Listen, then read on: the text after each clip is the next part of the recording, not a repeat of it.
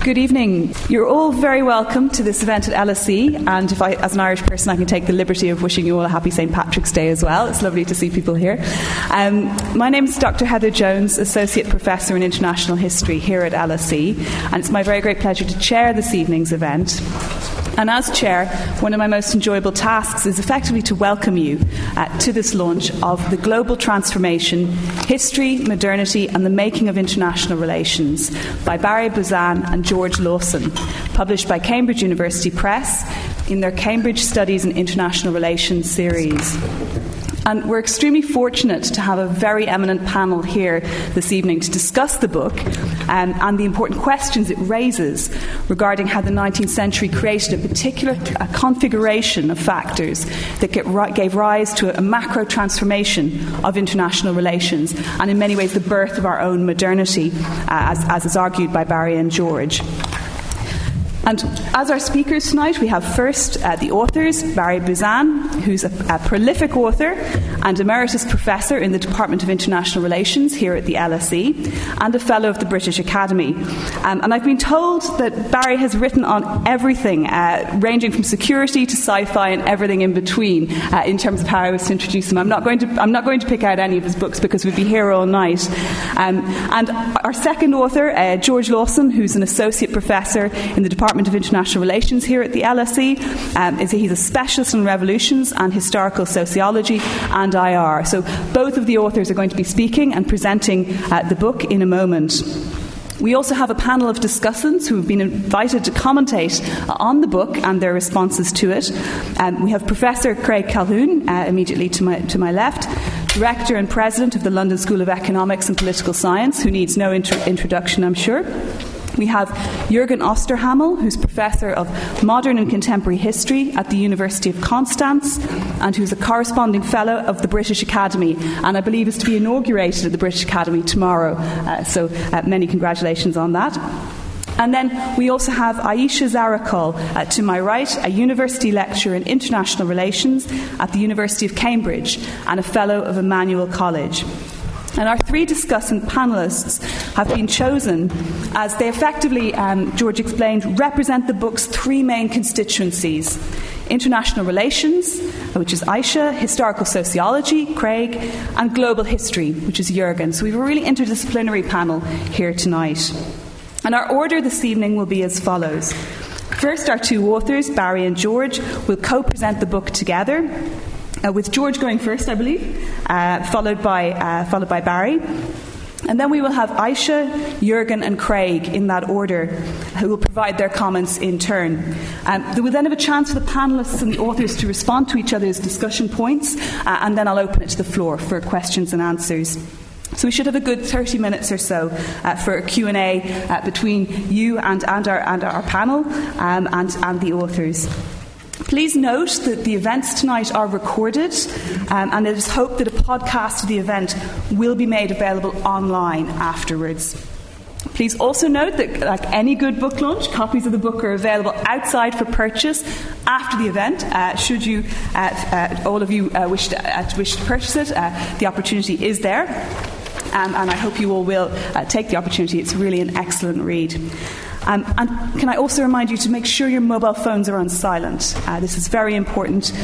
If you wish to tweet about the event during it, the hashtag is LSEIR. And that's the hashtag for this evening's event. I'd also like to sincerely thank the IR department for funding tonight's event. It's extremely important, this kind of event, and the authors in particular wanted to express their thanks for that.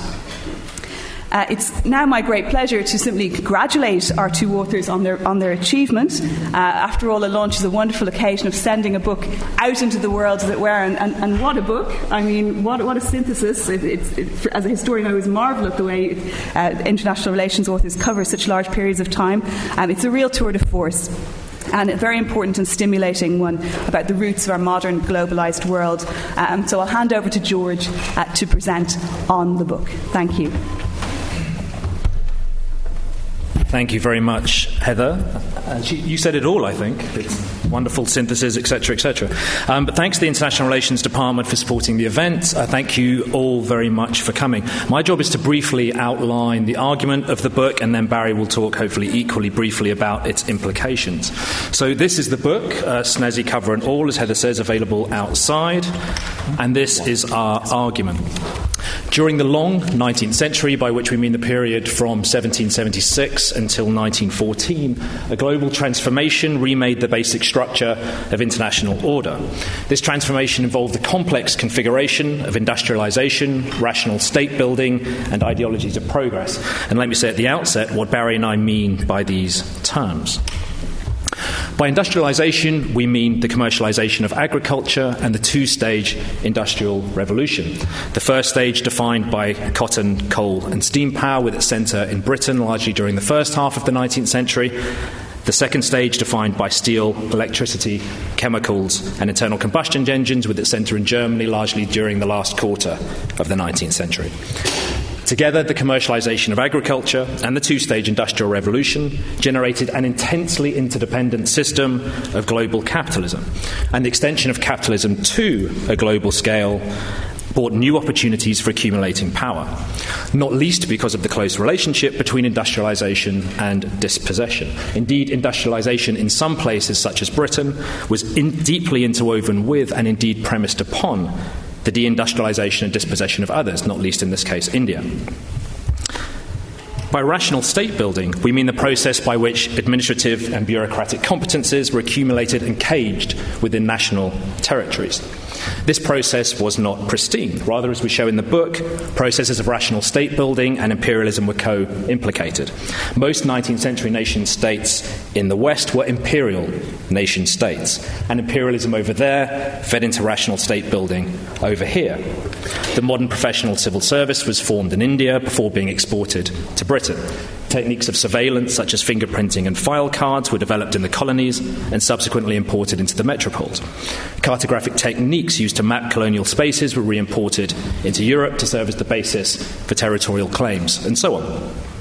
So domestically rational states provided facilitative institutional frameworks for the development of industry, science, technological innovations, the professionalization of academic disciplines and institutions such as the LSE, formed in 1895, and abroad they provided the sustenance for imperial polities. Both functions were underpinned by what we call ideologies of progress. By ideologies of progress, we mean assemblages of beliefs, concepts, and values that address how polities, economies, and symbolic orders relate to each other, how individuals and groups fit into those assemblages, and how human collectivity should be governed. In the book, we highlight the impact of four ideologies of progress: liberalism, nationalism, socialism, and scientific racism. As with the other causal dynamics we stressed, there was a dark side to ideologies of progress, and not just with scientific racism.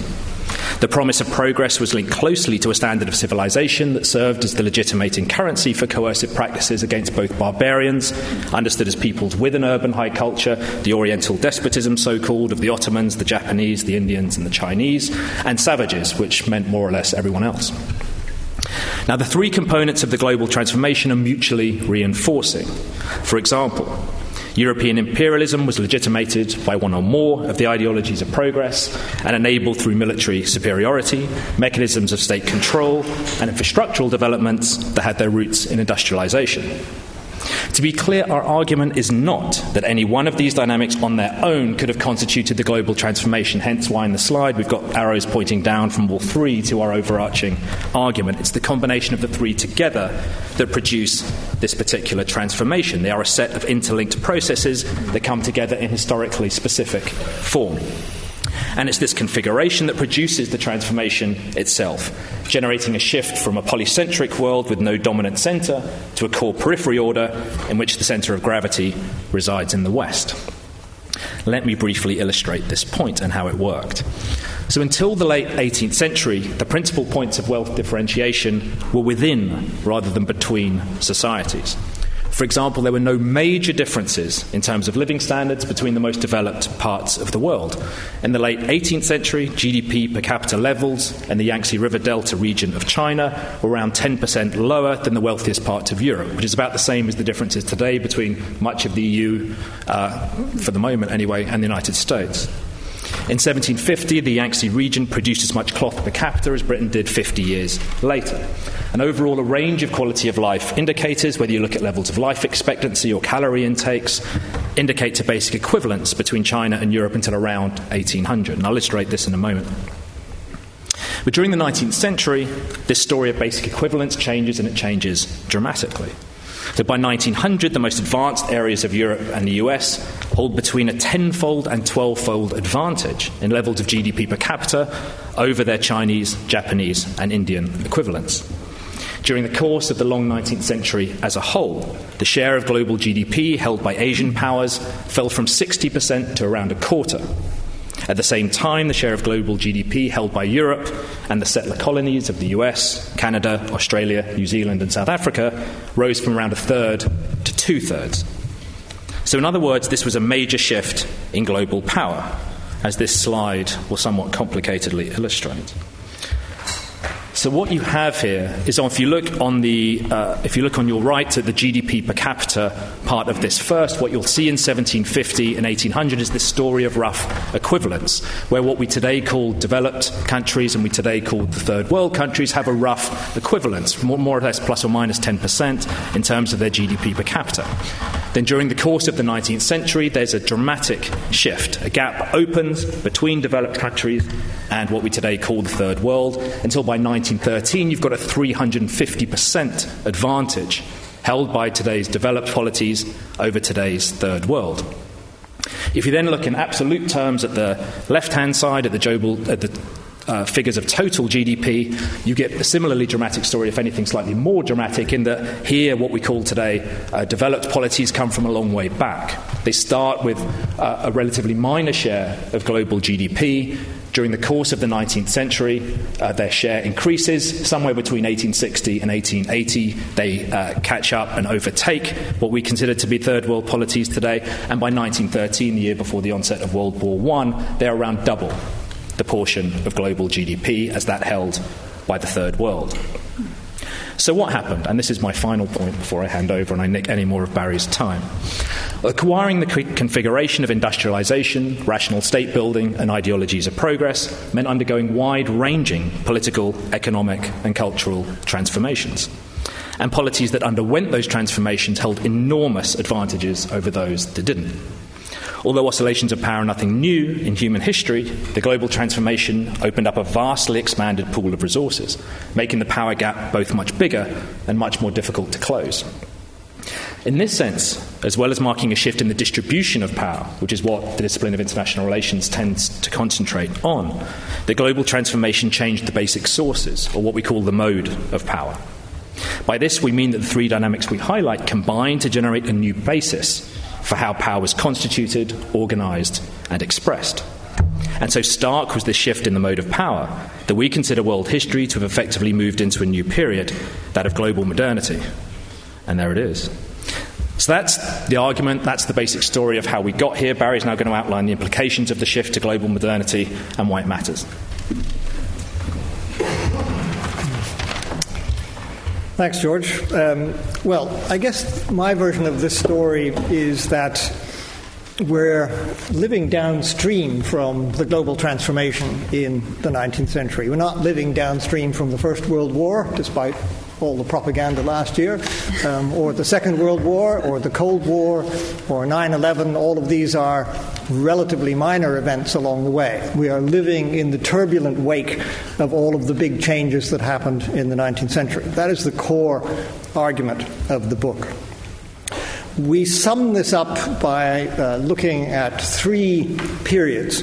So there's a kind of implicit periodization in here. And the best way perhaps to understand this is to think of it in terms of uneven and combined development. And we're stealing this idea from Justin Rosenberg via Trotsky. the idea that basically you can look at development in these two variables.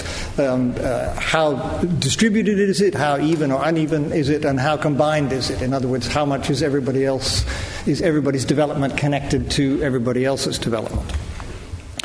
And we see, therefore, three periods. Two of these are historical periods, and one of them is a speculative period, because we simply couldn't resist the idea of rolling with what seemed to be the historical momentum of the argument.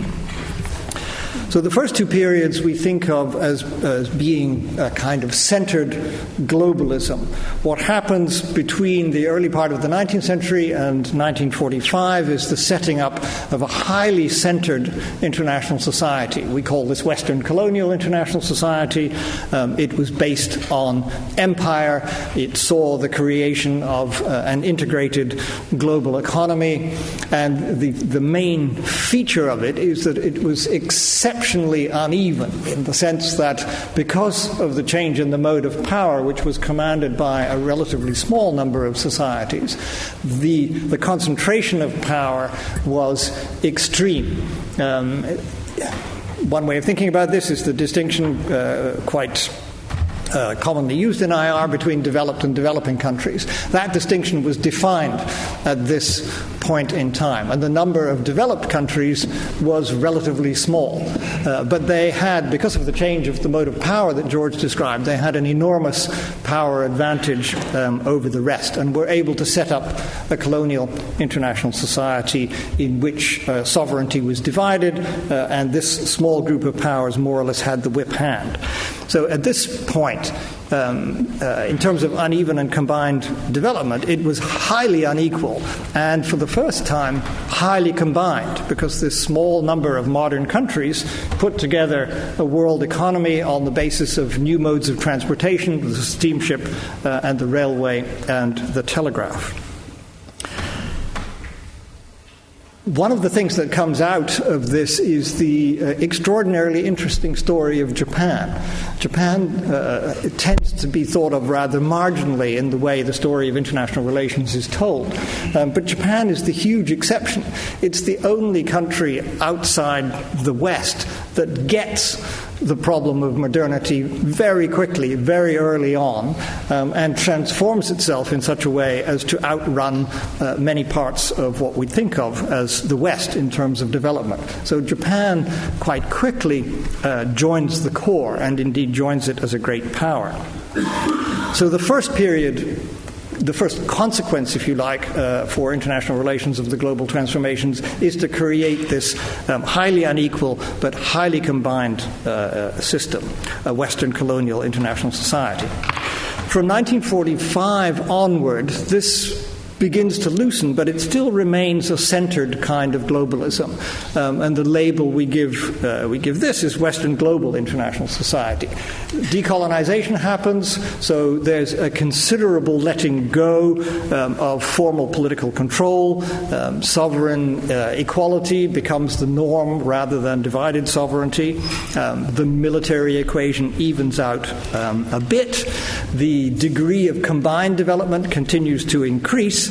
But the economy and the economic advantage largely stay with the West. Although during this period, which we are maybe just leaving, anyway, it's the period that we have, most of us, lived through. During this period, we begin to see a diminution of the inequality side of development. This can be summed up in Fareed Zakaria's nice phrase, the rise of the rest. Basically what that means is that others are beginning to get hold of the revolutions of modernity and to acquire the power that goes with it. From this point of view, Japan can be seen as the beginning of the rise of the rest. But the particular miracle of the Japanese story is that nothing followed this for another century. But now China and India and a variety of other countries and societies are beginning to get hold of this, and therefore the unevenness of development is beginning to reduce.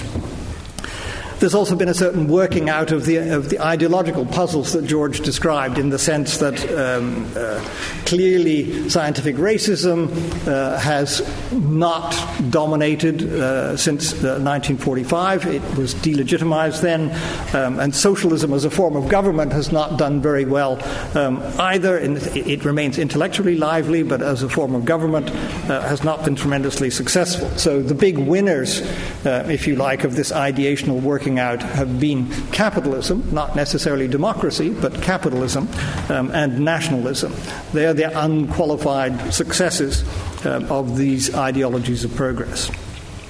Where this takes us, and I know I've only got a couple of minutes left, is into a speculative realm that we call decentered globalism. In other words, if we see this momentum working out, the world is becoming increasingly combined, but less and less unequal in terms of development, because modernity is spreading, we get a world with a number of features. The first one is almost certainly no superpowers. Superpowers we think of it as being normal that a small number of countries should dominate the planet, but if you stop to think about this, that's actually rather weird. Right? Mm-hmm. How is it that a country like Britain, a relatively small country, was able to both occupy India and beat up China without breaking sweat? Well, not on the basis of the number of people, for sure, but on the basis of the difference in the mode of power. Right? And that difference is disappearing. So demography is coming back, and nobody, we argue, is going to be able to acquire the relative resources necessary to be a superpower anymore. We used to have 3 superpowers, then 2, then 1. And the next stopping point along the way is, we argue, 0. So we're heading for a world of decentered globalism, which will have quite a few great powers and quite a few regional powers, but no superpowers. This world will have a much narrower ideological bandwidth than we are used to, because basically, like it or not, we're all capitalists now. Capitalism seems to be the road to power and wealth, and since those are widely desired objectives, basically we're not arguing now about capitalist or not, we're arguing about what kind of capitalist. Are you a democratic capitalist or an authoritarian capitalist or whatever? So there's been some kind of first-order resolution of the ideological framing for modernity. It's not completely worked out, but it's much narrower than it was. It's going to be more combined. Shared fates, both the economy and the environment, and a variety of issues from weapons of mass destruction to migration and terrorism. All of this seems likely to become more and more combined. We're going to be more in each other's pockets, more sharing each other's fates. So this seems to be the world towards which we are moving. And it's quite a different world from the one described by mainstream IR, which is still arguing about, is China going to be a superpower? Is America going to remain a superpower? Those are the wrong questions in this historical perspective, because nobody's going to be a superpower. And therefore, things like polarity theory rather go out the window. Now, I'm probably just about out of time. Yeah. 2 more minutes? 2 more minutes? Okay. Then I'll just say a couple of things, because where we end up in this book, and this is only for the nerdy IR part of the audience here, the rest of you can doze off for a minute or two. There are 2 things we do here. One, we try to provide a historical narrative that links together all of the various diverse bodies of theory that go to make up international relations, and to pose interesting puzzles for each of them. So to the realists, we pose the mode of power problem. Realists are obsessed with the distribution of power, but they don't think about the mode of power, and the mode of power is a bigger kind of change, opening up very hard to close gaps. Constructivists don't seem to think about the fact that in the 19th century, the entire ideational landscape was remade by these 4 ideologies of progress. The way we conceived ourselves as everything from individuals to societies and states changed very profoundly in the light of these changes. So there are things that need to be thought about there. Also, one of the neater discoveries we came up with was that if you look at the discourse around development, which kind of seems to spring out of nowhere after the Second World War and decolonization, it's actually almost identical to the discourse of colonial administration. Right? the language is very different, because the colonial administration language is quite racist, but the substance of the stuff is almost identical. How do you deal with unequal development and the social consequences of all that? So we end up arguing that IR needs to abandon its myth that it was founded in 1919 and it was a great and glorious enterprise devoted to solving the problem of war and peace, and to look at some of its darker roots in imperialism, in colonial administration, in geopolitics, in the discourse of scientific racism. Basically, all of the agenda and most of the topics of international relations were being discussed well back into the 19th century. This did not start in 1919. Thank you.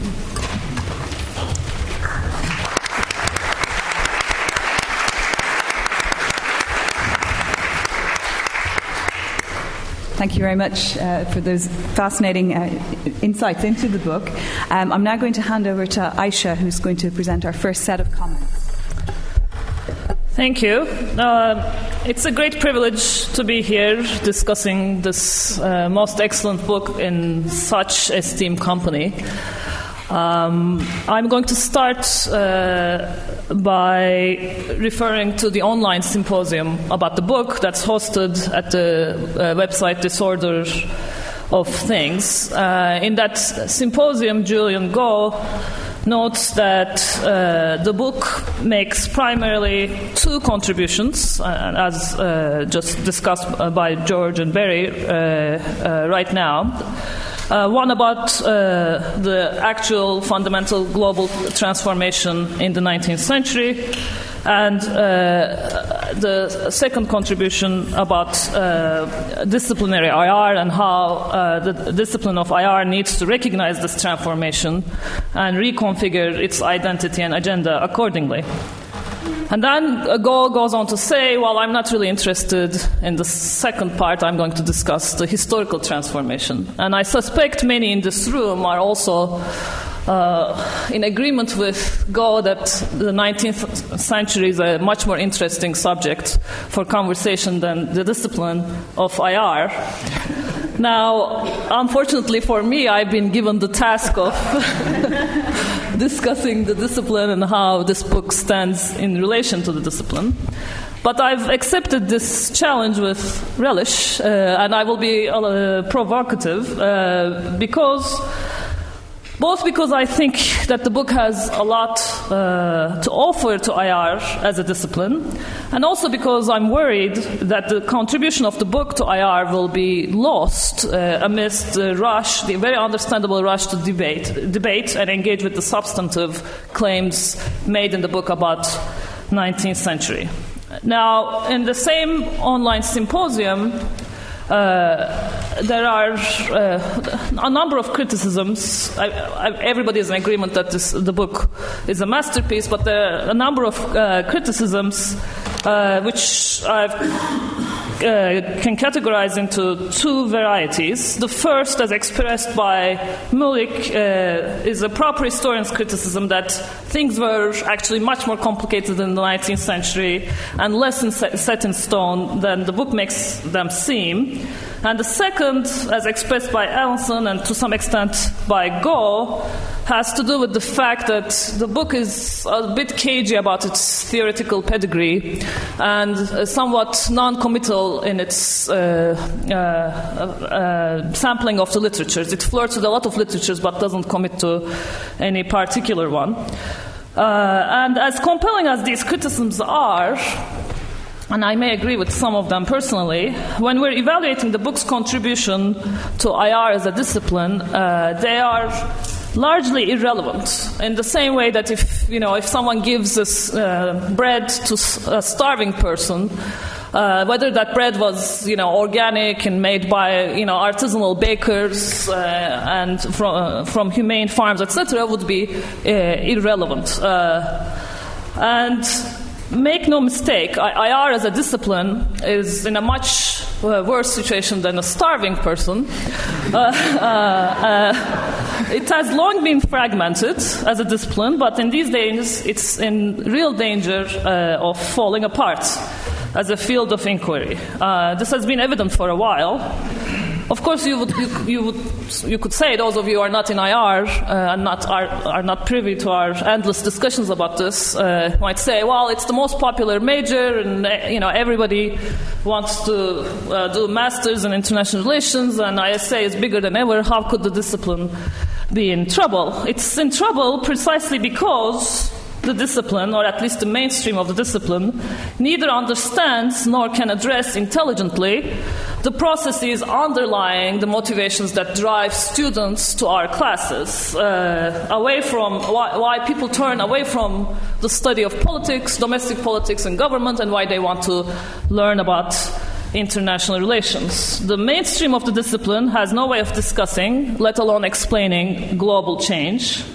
It cannot properly imagine a world, for instance, where most polities are not states, where political authority has been severed from its ontological or law-giving powers, where sovereignty is divided or overlapping, or any other scenario that is any kind of departure from the very historically contingent arrangement created by the 19th century processes detailed in this book.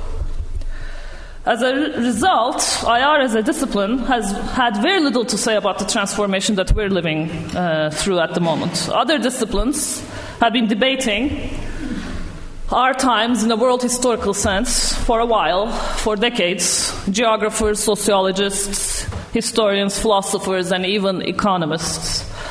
They've been asking, are we at the end, next stage of capitalism, modernity, are we having a systemic crisis? Etc. IR has in general stayed away from these grand debates, busying itself with epistemological turf wars in the 1990s, and more recently we've declared the end of theory. And in the US, the end of theory has largely resulted in the discipline being overtaken by simple hypothesis testing executed on poorly constructed data sets built on anachronistic assumptions. In Europe, this has resulted in increasingly, in parts of Europe, let me say since I'm in Europe, in increasingly insular scholarship communities organized around interpretations of the teachings of particular theorists.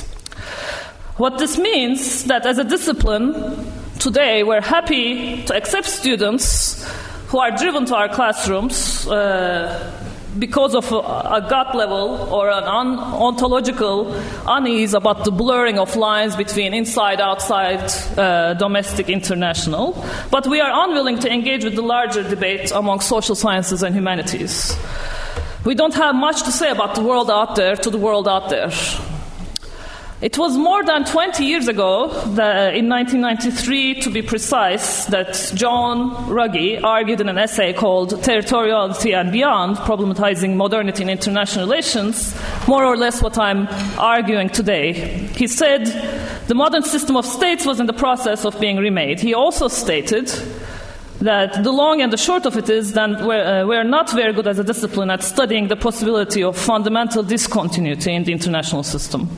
That is, at addressing the question of whether the modern system of states may be yielding in some instances to postmodern forms of configuring political space. We lack even an adequate vocabulary. What we cannot describe, we cannot explain. His solution was to turn to history, in this particular case, the transformation from the medieval to modern. Even if we may disagree here with Ruggie as to what the appropriate period of transformation to study is, I think his impulse to study the past in order to make sense of the post-Cold War transformation of the present and the future was a really good one.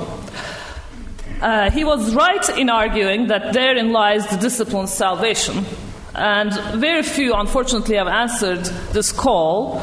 I think this, with their seminal book, George and Barry take the biggest step in that direction anyone has taken. While doing so, they have also exposed why the discipline has been so ill-equipped to deal with systemic change. The mainstream theories of IR, for all their claims about universality and timelessness and generalizability, are as much a product of their time as those taught in marketing departments and business schools. They cannot explain the past or the future because they themselves rest on historically contingent assumptions about agency and statehood and core periphery problems. If taken as a quasi-metaphysical realization about human nature, realism perhaps is timeless. But in its current version, it makes all sorts of assumptions about states and the system that George and Barry demonstrate came to be conceivable as assumptions only after the 19th century. Similarly, liberalism in IR is a blend of a certain type of modernist ideological optimism with a thin and ahistorical institutionalism. Its influence is not derived from its explanatory powers, but from the appeal of its normative values. Which brings me to my first criticism of the book that we're discussing, and I will conclude with some criticisms. In part 3, chapter 10, by way of concluding, the authors speculate about how the concepts discussed in the book may help illuminate the thinking of existing IR schools. So this is some of the stuff that Barry discussed just now. Making helpful suggestions like realists need to think more about the mode of power, etc. They have suggestions for each school. I think this is very kind on the part of the authors, but ultimately I think it's a cop-out.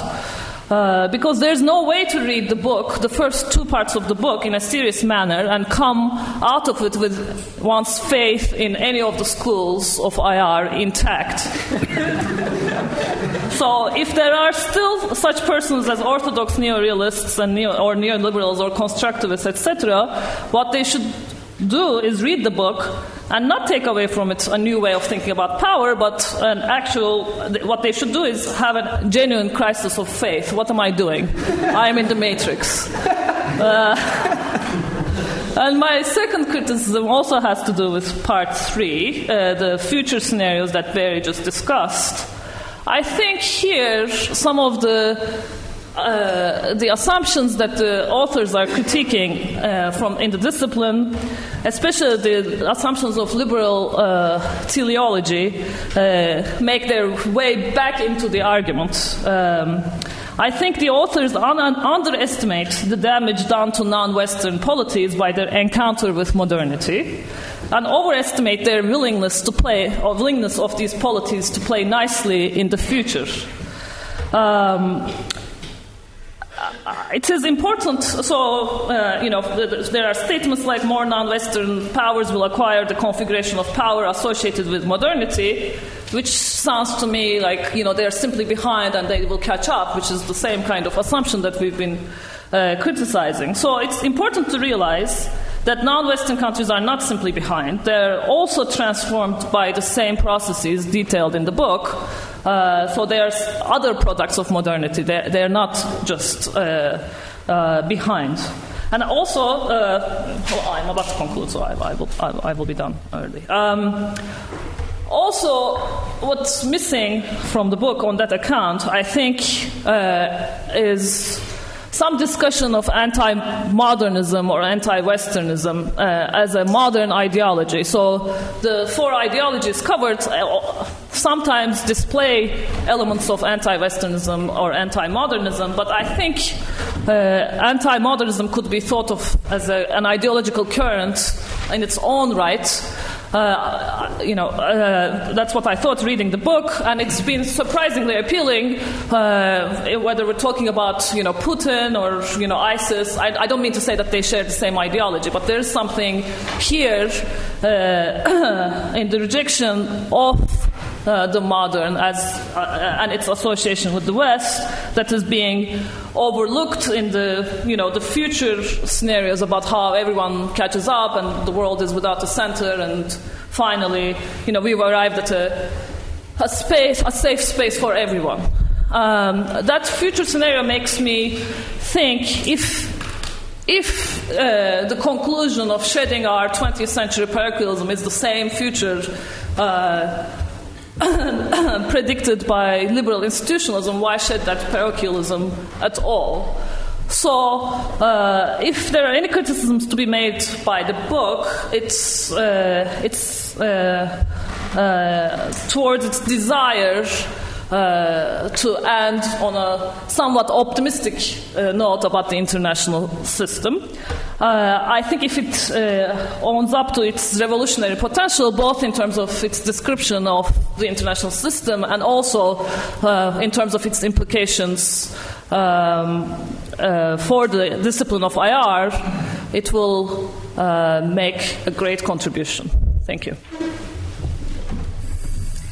Thank you, Ayse, for some really fascinating comments there, and I hope we're going to pick up on some of them, particularly the anti-Westernism. Over to you, Jürgen.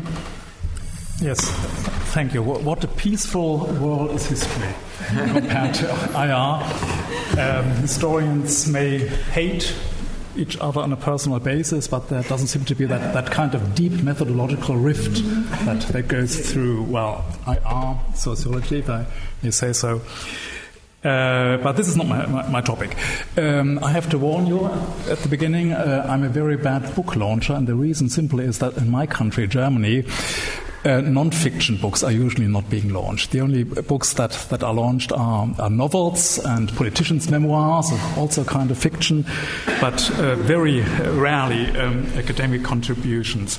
Now, for me, this is a kind of return, a homecoming to LSE after 38 years, because in 1976-77, I underwent thorough and personal training in diplomatic history at the Department of International History by Professor Ian Nish, the eminent historian of Japanese foreign relations, and I listened to Donald Cameron Watt, James Joll, and the often quoted Ernest Gellner, important reference in your book.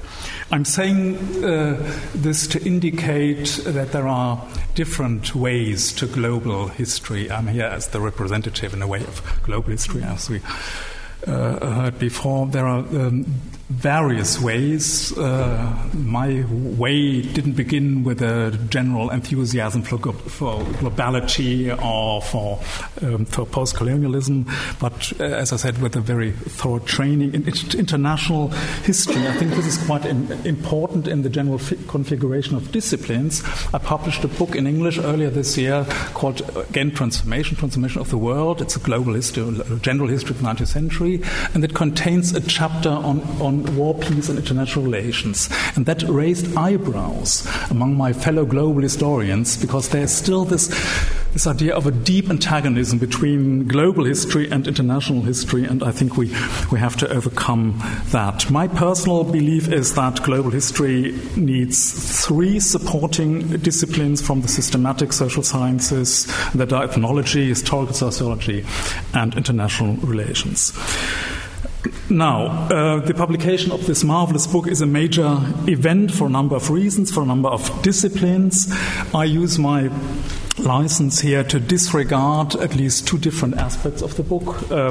One is, that has already been discussed right now, the return of history to IIR. I mean, there we are, sort of in a reciprocal situation. Historians, as you know, are nowadays supposed to be very knowledgeable about theories, and of course this brings us very often into a difficult situation, and we sort of make fools of ourselves.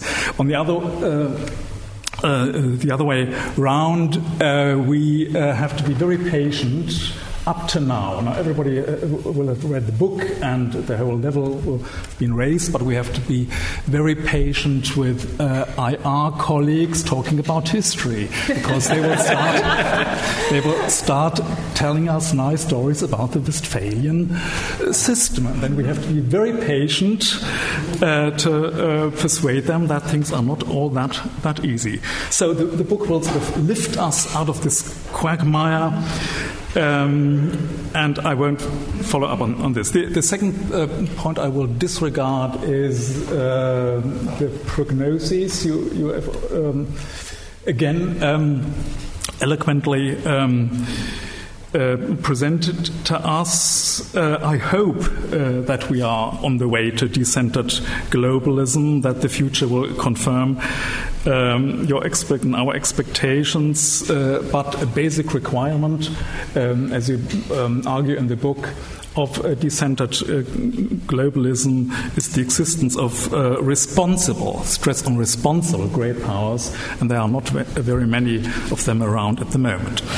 Now, the book is a huge and unique achievement. I read it with great excitement and pleasure. It treats a vast subject with great argumentative power and concentration, and it steers a perfect middle course between overlofty theorizing and misplaced concreteness. It's a major achievement, at least in six respects. First of all, a very almost banal point. It has absorbed a huge amount of historical literature, very judiciously chosen.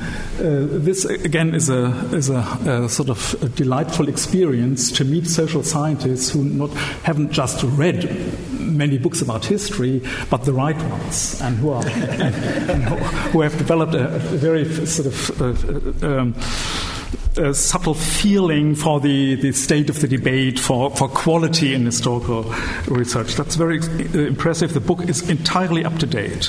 And because we are stickler of details, I must say I found only two minor factual errors. More about that after the proceedings. But it's good that you're enacting the historian. Of course, that's what I'm being paid for.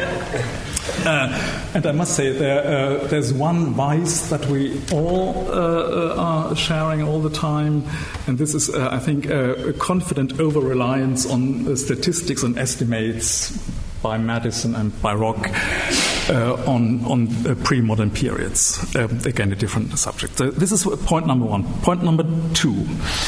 It makes a highly convincing case for the novelty of the 19th century, not in the vulgar way of a Big Bang argument or a quantum leap argument, but by using the, I think, very well-chosen term of the intertwining of factors that led in the 19th century to a push of qualitative change within the space of two or three generations. One could look at things differently at a lower level.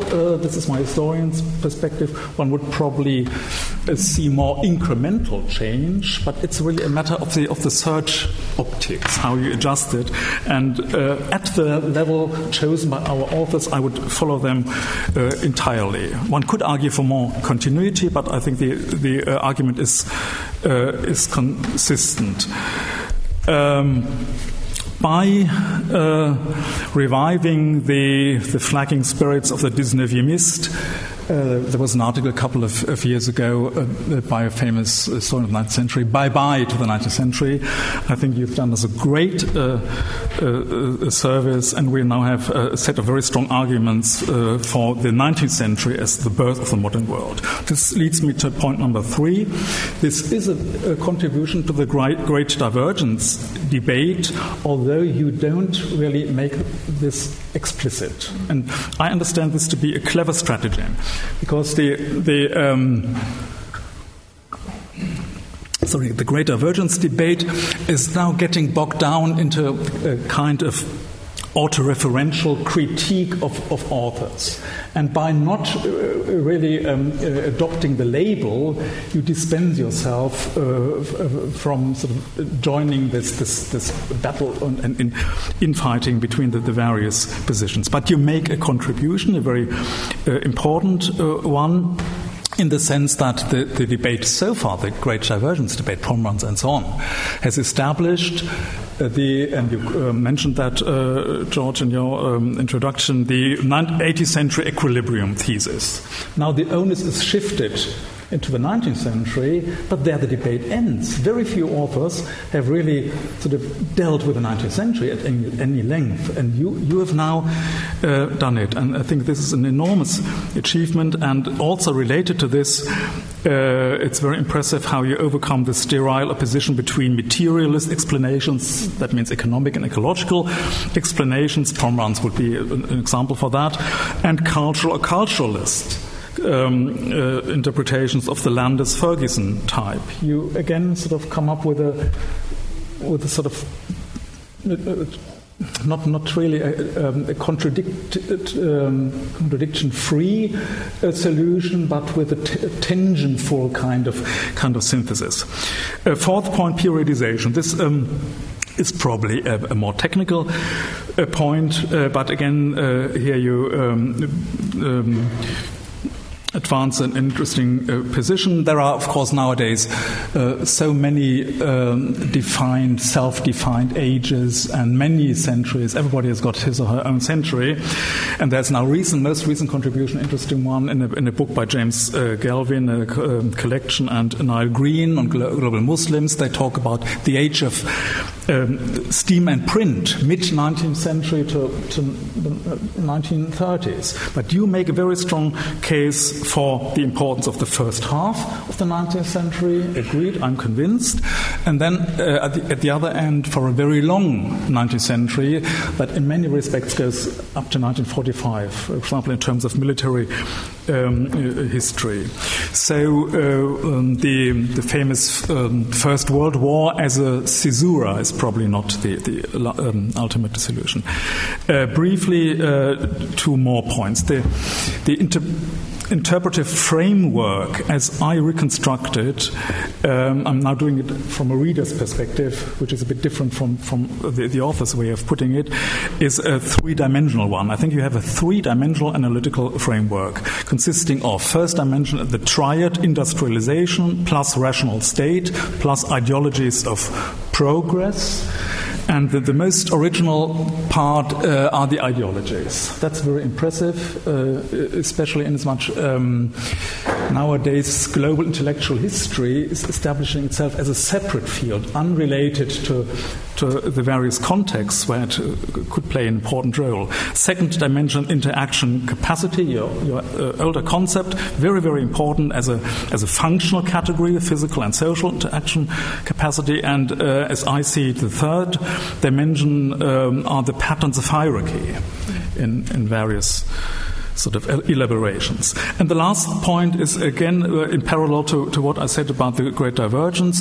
This is a book on globalization, but you use the term very sparingly and for very, very good reasons. There are a couple of gentle polemical asides against globalization enthusiasts. Thank you very much. I'm not one of them.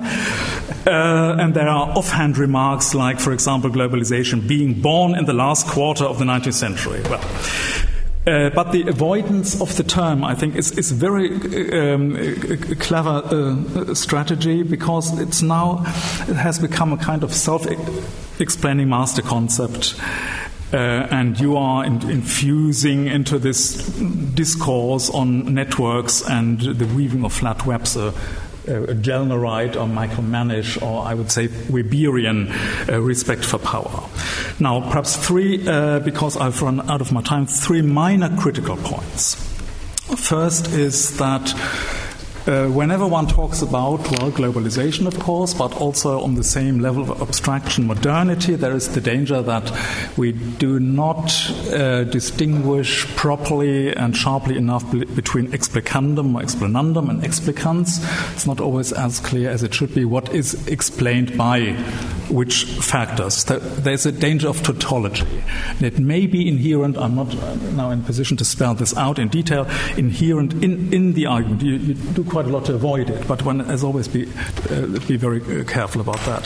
Secondly, you talk about the rational state. I'm not quite sure whether this is in 19th century. This is really supportable. I mean, in Weber, of course, the state itself never is rational, but parts of it, bureaucratic sort of elements within the state, undergo rationalization.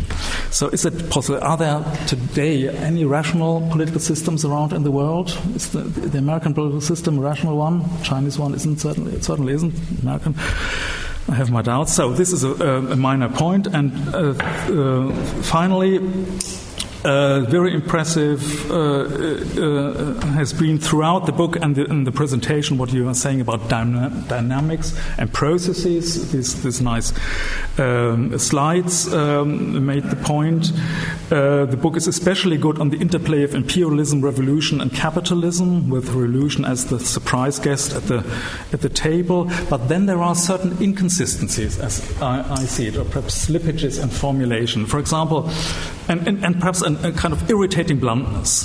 There is at one point the idea that transformation happens and the rest of the world has to react to it, to the core. Or on one page, let me just quote one page, 171, there is at the beginning of the page the statement that the core states, and this is a very strong, I think, statement, quote, conducted a multiple assault on peoples around the world. And then further down the page, we read that we are not talking about transformation in which it's a quote, in which a change arose autonomously in one place and was then exported to the rest of the system, which is a position much more sort of to my taste. But we have those two contradictory statements on one and the same page, and there might be a slight inconsistency in the argument. This is taken from Chapter 6, my favorite chapter, not probably in terms of theoretical weight, but in terms of practicability of the text as teaching material. That's the chapter I would give to the students for allowing them to get into the book. Thank you very much. Thank you, Jürgen. And now finally, Craig, for your comments. All right, thanks. Well, we're having a wonderful celebration of unity among international relations, global history, and historical sociology. And I'm pleased to be included. I should say that I'm not a very global historical sociologist. I'm a slightly global and rather international sociologist, and I'm a relatively national historian, as it happens, in an odd mix. So it's nice to be invited into this, but I would begin remembering the decisive moment at which I became a sociologist while I was studying history at Oxford, and my doctorate's actually in history. And one of the leading Oxford historians said to me, sort of, very interesting, this work you're doing. Couldn't you really sort of zero in and concretize it, say in 1811? Why do you need to look at 30 years of history? And I concluded that I really didn't want to study 1811 for the rest of my life and liked broader perspectives, and at least would go so far as sociology, if not IR. Now, one of the great features of the terrific book that we have before us is that nothing is left out. So it includes everything. So when I raise questions, there are questions about emphasis, because the authors have really touched on all of the things, but some of the things I will say deserved more attention, or we should note a large attention to them. You should note that I had a failed strategy of reading. Having this demanding day job, I thought, right, when I accepted this, I would read the introduction and the conclusion and be able to make very good comments. The copy of the book which I received is missing the introduction. It skips from Roman numeral 6 to page 12. That completely destroyed the plan, in addition to which there is no conclusion. Instead, there is actually a wonderful chapter exploring the implications of the argument for a variety of different subjects and all of that, but not exactly a conclusion. So I was actually forced to read the middle of the book, and my comments will reflect a slightly hasty reading of the middle of the book. Let me comment on that. So I'm not going to comment on that last chapter, which, however, should not be seen as just an exploration of the implications of the argument for international relations, because, in fact, it takes up a variety of other pretty significant issues here, including issues that international relations isn't always focused on, like periodization, and the debates about periodization that are important, as well as the other things that have been brought in of power and security and globalization, ideational structure. What I want to say is it's and already been hinted at by Jürgen.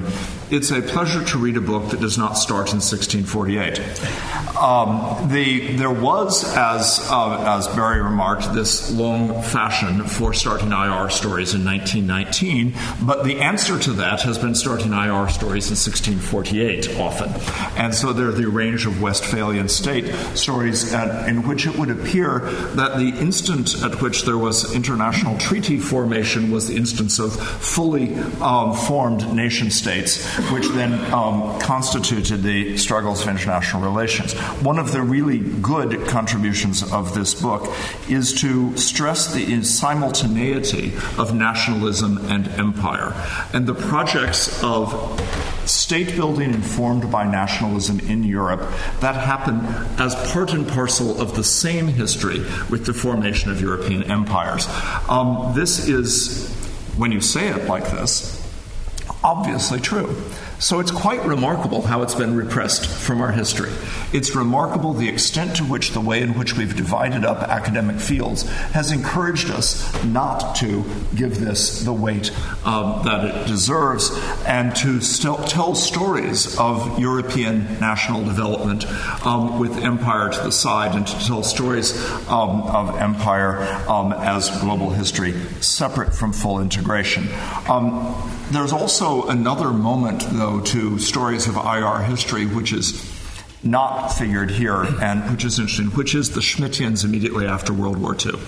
And there is a different account of states and the centrality of states and of thinking of IR and how to theorize this, which has its relationship to the rise of realism and to various other disciplinary histories, but which is also significant for the way in which we have a reminder here of how much these histories of IR are actually histories of how to look at the world after a series of great conflicts. How much of this is 1648, 100 Years' War, 1919, we're going after World War II, that we have a series of disciplinary engagements with a world and trying to make sense of a world that has been changed by war. In part. I'll come back to that. Now, I'm very much persuaded also by the centrality of the 19th century story. And I'll just mention in passing, the significance of this as an IR story is one part of it, but it's also significant in relation to the dominant work of global historical sociology. So figures like Michael Mann, Immanuel Wallerstein, various others don't always center on this. Even Anthony Giddens, who's cited here in our LSE version of this story. The 19th century, which is, of course, pivotal to the rise of sociology, isn't the claim at the center of this. So much of the historical sociology either is extraordinarily universally global, like Michael Mann, or centered on the 17th century. And lots of the work sees the great transformation that is pivotal to creating the world as we know it and will theorize it as a 17th century transformation. Now, slightly different 17th century transformations. It can be the Westphalian peace, but it can also be the shift from the domination of the Netherlands to Britain in global capitalism and other stories, but seen usually as a 17th century story.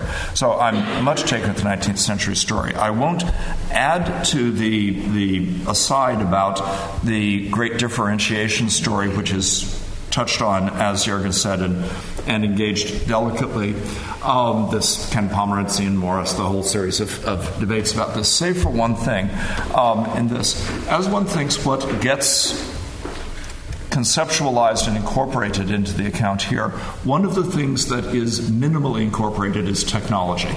And so this isn't an account that is centered on technology, and as many of the great divergence accounts will play with, either contesting and claiming knowledge or Mokyr or abandoning technological innovations. As I said, I appreciate very much the simultaneity of nationalism and empire in the account, and the relation of both to industrialization, to the rational state argument. As it happens, I agree with Jürgen again about when and where and how completely rational the states were, and there is a sort of Weber by Giddens kind of account of the state and of rationalization as a process in this, but it sort of gets elided a little bit into the rational state, and I wonder both whether we would really sustain the contrast fully looking at Chinese history, say, with European histories. Is it really the case that there is as much rationalization, but also what do we miss by seeing the state? We see a certain part of the bureaucracy through this rationalization lens, and we miss a lot else. Now, in this, something else that is not front and center, and I would put more front and center, is capitalism. So this, the Lawson and Buzan really mean industrialization. Industrialization yields capitalism. Capitalism figures in it. It's there. It's not a driver. So this is not an account in which capitalism is a driver of historical change, not as much as I would be inclined to make it. So, for example, there is not a theorization of a drive to growth to account for the expansion, the expansionist tendencies of European powers. There's neither is there an account of the intensification of production as such. So it really is industrialization. That's not necessarily a fault, except for those of us who still see an argument about capitalism, including capitalist class relations, but particularly capitalism as an economic system is mattering. It is an argument about modernity, and modernity as a package. George said it in his introduction here, an assemblage. It is not a claim about a theorized integrated unity. It's a claim about several things that happen at once, reinforce each other, and fit together to make modernity. So the account of the ideologies of progress that matter, the account of industrialization, the account of the state, and so forth, but not a tight account of them being closely, causally integrated. Modernity happens. Modernity isn't a causal a claim that is subjected to a causal explanation. There are in this curious echoes of modernization theory, and I think Ayse's point and reference back to some symposium is good on this. I won't go into it. Let me, given time, make just a few last comments. I like the way in which the nationalism account figures, and I want, again, to question an emphasis in it. The account is of nationalism. Nation is the basis of state. That's what nationalism is about. I think this is central. It's a side in a big argument, which the LSE has been central. What I want to question is the argument that is the nation is self-identifying. So for Buzan and Lawson, the nation is self-identifying and poses the claim to be the right and essential basis for a state. What this misses, it seems to me, is the extent to which nations and nationalism are always other-identifying, imposed by ascription from others, imposed by international conflicts. There is never one nation's history that happens internally alone, always interplay, actually a good insight of international relations as a field, it seems to me. And this brings up the role of war and of interstate competition, which are not absent. As I said at the beginning, nothing is absent, but not in the driver's seat here of this account, especially before the 20th century, when the issues of cost competition as an aspect of war come to the fore. It's not a Tilly-esque account. It's not an account of a system driven by war. And it seems to me that competition was always part of nationalism and the state, and it's very hard to fully conceptualize them. And the competition among the European states is, of course, part of how the West attacked the rest. The West didn't just go attack the rest. The hegemonic power of Europe, Britain, didn't just go attack the rest. It was in a competition with European powers doing this, and this shaped what was going on. In addition, internal domination inside nation states is very important, and the production of the nation through material conditions, transportation and media systems, state power, teaching, language, and so forth, the kind of things that in a lovely book Susan Cott Watkins points out when she points to the growing similarities of fertility patterns inside European states during this same 19th century, and the way in which the nation gets produced in that kind of phenomena. This seems to me readily available to be a close hand-in-glove relationship to motive power here about the domestic power of the European states. Let me move to two last points and shut up.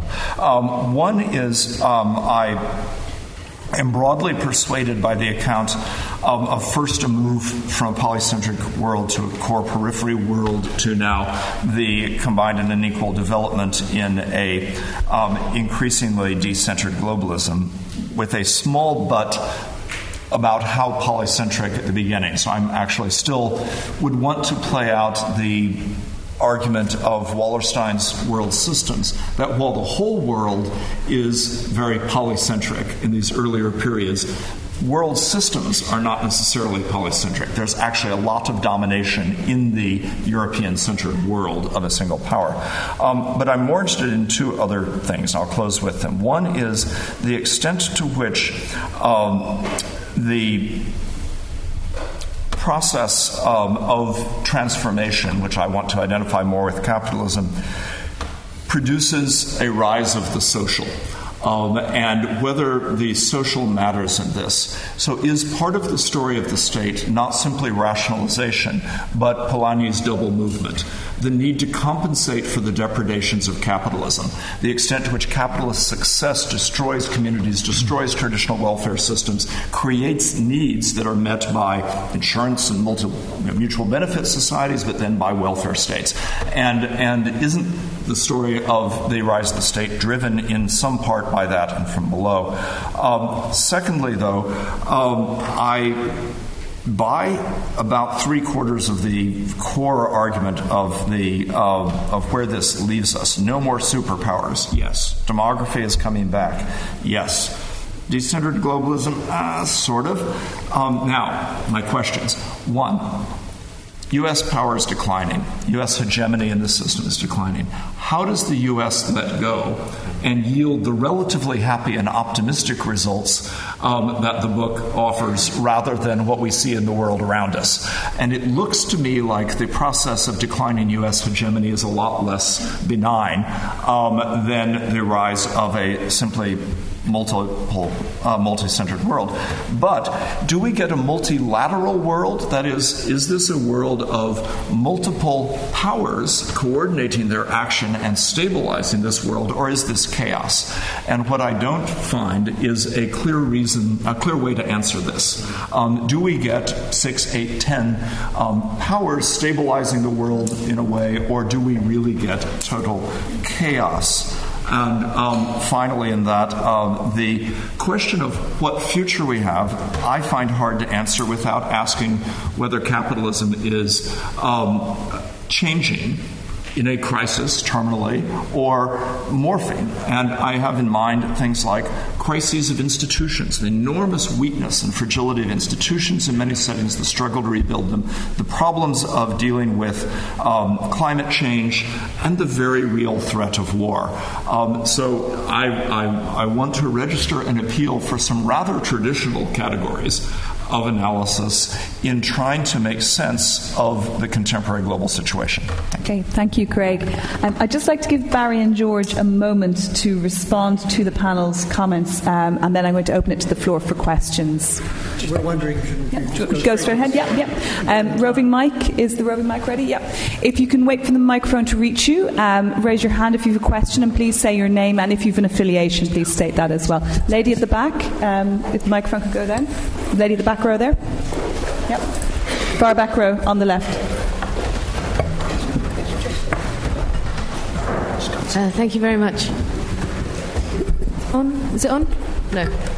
Anyway. Hello, I'm Meera Savaratnam from SOAS. Also had the pleasure of reading the book, which is great, and you should all read it. I have a question about the work that ideology does in your model, because it's there, but I wonder whether it kind of drops out of any of the explanatory or the kind of motor of what the transformation is about. And I was struck by Barry's comment that, when colonialism finishes and racism is discredited, actually developmentalism simply takes its place in a practical sense.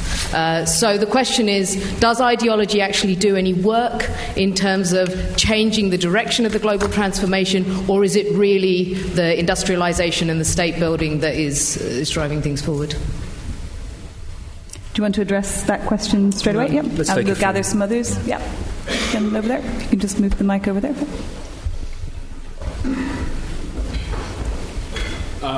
James Morrison, LSEIR. So I apologize in advance. It's inside baseball. So I'm curious about the significance of your start date, 1776. The title of your book and that start date made me think of this classic piece by American historian Bernard Balin, 1776, Europe Challenged, the World Transformed. And he talks about all these events in 1776 and makes the case that this really is one of the greatest years in all of history. And, of course, I'm quite inclined to agree with him. There was definitely something to this period. But let me play devil's advocate. And let me ask you sort of specifically about 1776, and even more specifically, where is Adam Smith in your story? And I ask about Smith both as a historical actor who helped to shape some of the transformations you describe, I think indubitably, but also as someone who is commenting on transformations that he would argue were at least a century old by the time he went to look at them. And I'll provide one simple example, and that's differential development, a major theme in The Wealth of Nations.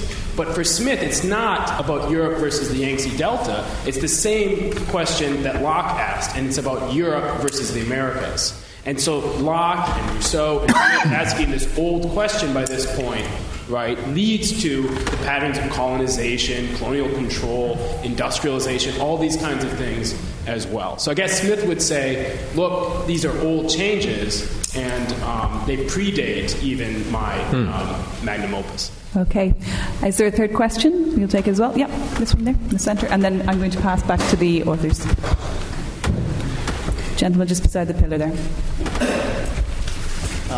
Hi, Jacob. I'm a student here at LSE in IR Theory. Barry mentioned that of the ideologies of progress that have kind of succeeded at this moment of time, and we're looking at in the future, capitalism is the one is one of the ones that has stuck with us and is kind of leading to this kind of process of an evening out of power distribution, of a global decentering. And I wondered if you kind of saw a contradiction in this in terms of capitalism as a driving force in terms of uneven development, but now coming to the fore as a force for the future in terms of kind of an evening out. And I thought there was kind of a little bit of a contradiction there. Great. Okay. Barry and George. Do you want me to kick off? And you do. Yeah. All right, I'll start. I want to go back to Aisha's because they were fun. Should we give up on IR? I've got no problem. I mean, give up on IR if you want. We're obviously a bit nicer in that regard. And it's the same when it comes to fragmentation. I'm not particularly bothered about the fragmentation, bar the each of their totem pole type of fragmentation that you talk about. I do get that that's a potentially serious problem. The other side of that is you're studying the international component of X, then you're welcome in international relations. To that extent, it comes from an openness that I think is potentially quite rewarding. In terms of the point that you and Craig, I think, discuss about, are we too happy-clappy, at the end? Are we happy-clappy? I mean, are we? We're happy-clappy people in the audience and nodding, even those that haven't read the book. It's certainly not a story of liberal teleology, I think, getting smuggled back in. We talk about varieties of capitalism and authoritarian varieties of capitalism. We talk about how stable they are, at least potentially, and how generative they are of power and wealth. If we're happy-clappy, then it's simply one that's a fairly reserved position by saying that the world is clearly going to have to get used to a more plural type of international order, including in terms of how it manages itself institutionally. And that may well not be a very nice story. If the world is becoming more regional, then if you're in Russia's backyard, it's probably not the best story you've ever heard. And there may be other parts of the world, not least Southeast Asia, that think similarly, or we'll see what people think in the Americas and so on. So I think we're relatively agnostic about what a plural international, decentered international order would look like. And it's not that everyone is becoming more liberal, far from it. In fact, we're going to have to get used to fundamental difference. But actually, in contrast to some of Craig's concerns about what that world might look like, I think one of the big surprises post-2007, 2008 is the world didn't fall apart, that actually the institutional order held and new institutional mechanisms were established that generated some type of relatively stable plural order. So will the US go quietly? No.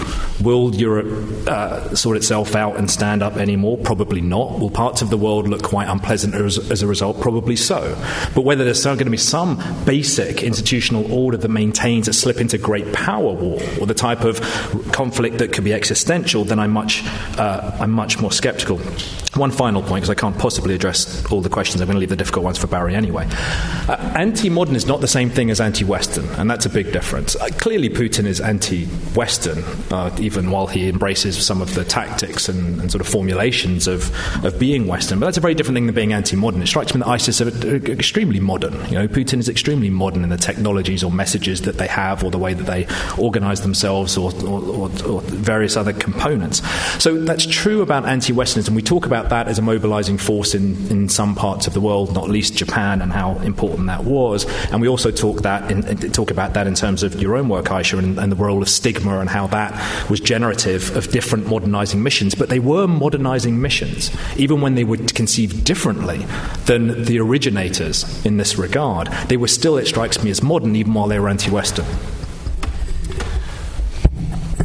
Right. Well, I have to say I'm very pleased to have been identified with an optimistic book while my wife is in the room, since she tends to think of me as something of a pessimist.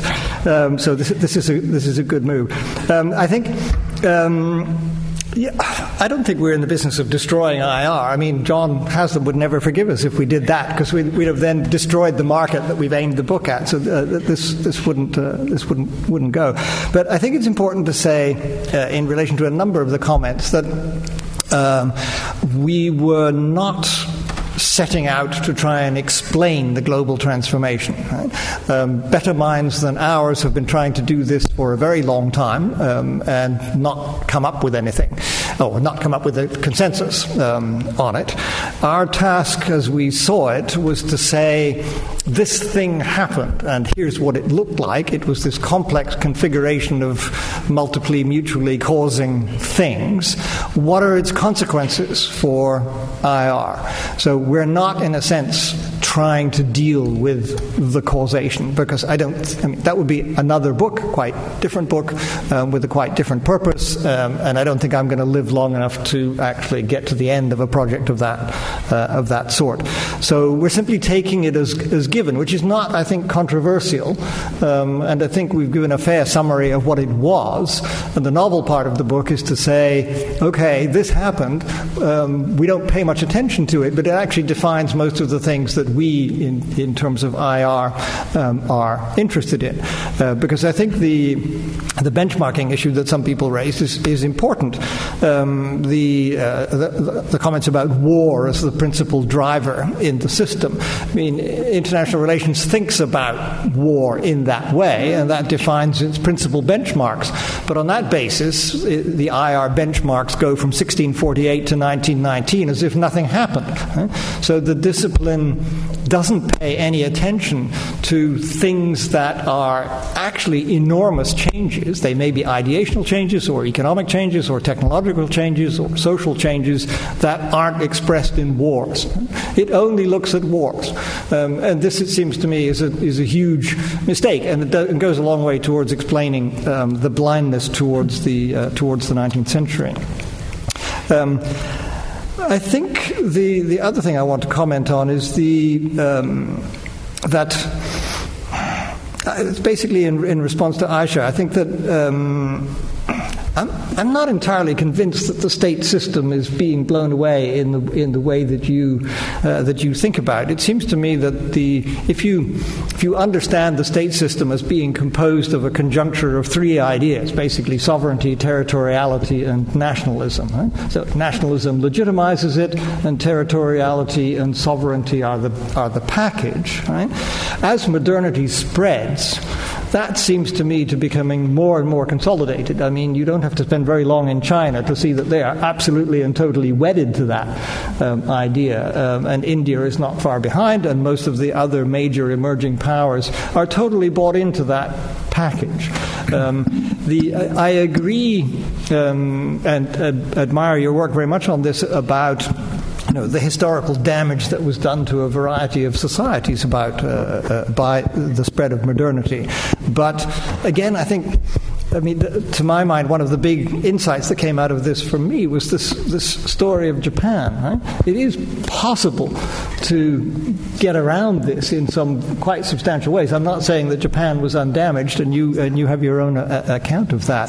But it does seem to me that this system is much more resilient than you think that it is. If it's vulnerable anywhere, it seems to me, it's vulnerable to the fact that the mechanisms of large amounts of destruction are becoming available to ever smaller groups of people. This is the kind of Martin Rees argument. If you want to get totally depressed, there's a great book out there by the Astronomer Royal called Our Final Century. Or if you buy the American edition, it's called Our Final Hour, which tells you, tells you something about the cultural difference between these two. And this will gives you a sort of slow walk through all the ways in which we can commit species suicide now, whether intentionally or not. That, it does seem to me, is quite worrying, and since that does question the basic territorial and sovereignty framings of things, because how do you conduct politics in a kind of unit veto world where any aggrieved minority or even aggrieved individuals can wield large amounts of destructive power? This is tough. Okay. Time for one final question. Anyone a final question? Yep, gentleman there. Thank you very much. What do you think just well a debate when I was a student and this interrelated part many years ago, there was a debate about the historical literary approach and behavioural scientific approach to international relations. I don't know whether that's still debated now. Maybe both approaches are relevant. I had a tutor, Michael Banks, expert in one, and Hedley Ball in the other. I just don't any of the panelists could say anything about that. Anything about that particular debate, George? We're with Bull. Yeah, and the debate goes on. Okay. One final question, gentleman in the front there. Very quickly, if you please. As we have Professor Osterhammel here tonight, I'd just like to comment on the fact that Angela... Merkel seems to have an understanding because she was born and raised in under a communist regime, and she speaks fluent Russian. But she has an understanding of Putin and the Russian mindset, whereas the Americans, particularly people right of center there, are gung ho in terms of making a very assertive, aggressive statement, including the shipment of arms to Kiev. Could you speak about the difference briefly about how within international relations, how the hegemon, the U.S., fails to understand, because of the geographical isolation, fails to understand how the cultural difference in outlook and perspective of other countries. Okay, that's the very final question. So, any thoughts on that, Barry? I don't have much to say about that, but I'll answer one or two of the other questions. I think in Mira's question, I mean, what work does ideology do in the global transformation? Well, I think an interesting way to think about that is to say, if you take those four ideas out of the 20th century, nationalism, liberalism, socialism, and scientific racism, nothing happened. Basically. So these provide all of the dynamics by which we understand ourselves and construct our conflicts and our identities and blah, blah, blah, blah. They do just gigantic amounts of work. So I'm not quite, I may be missing your point, but I'm not quite sure what you're getting at there. Yes, and I think the 1776 question, that's a kind of infinite regress question. In a sense, you can go back forever and ever and say everything has prior roots and causalities, and that's always true.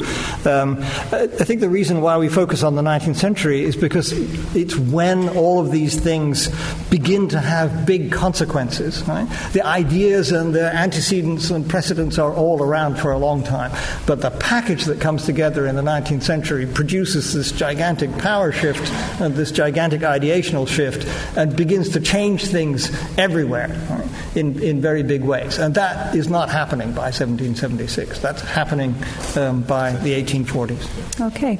It just remains for me to thank the audience, all of you, for your attention, for coming along tonight. And I wish you a lovely evening.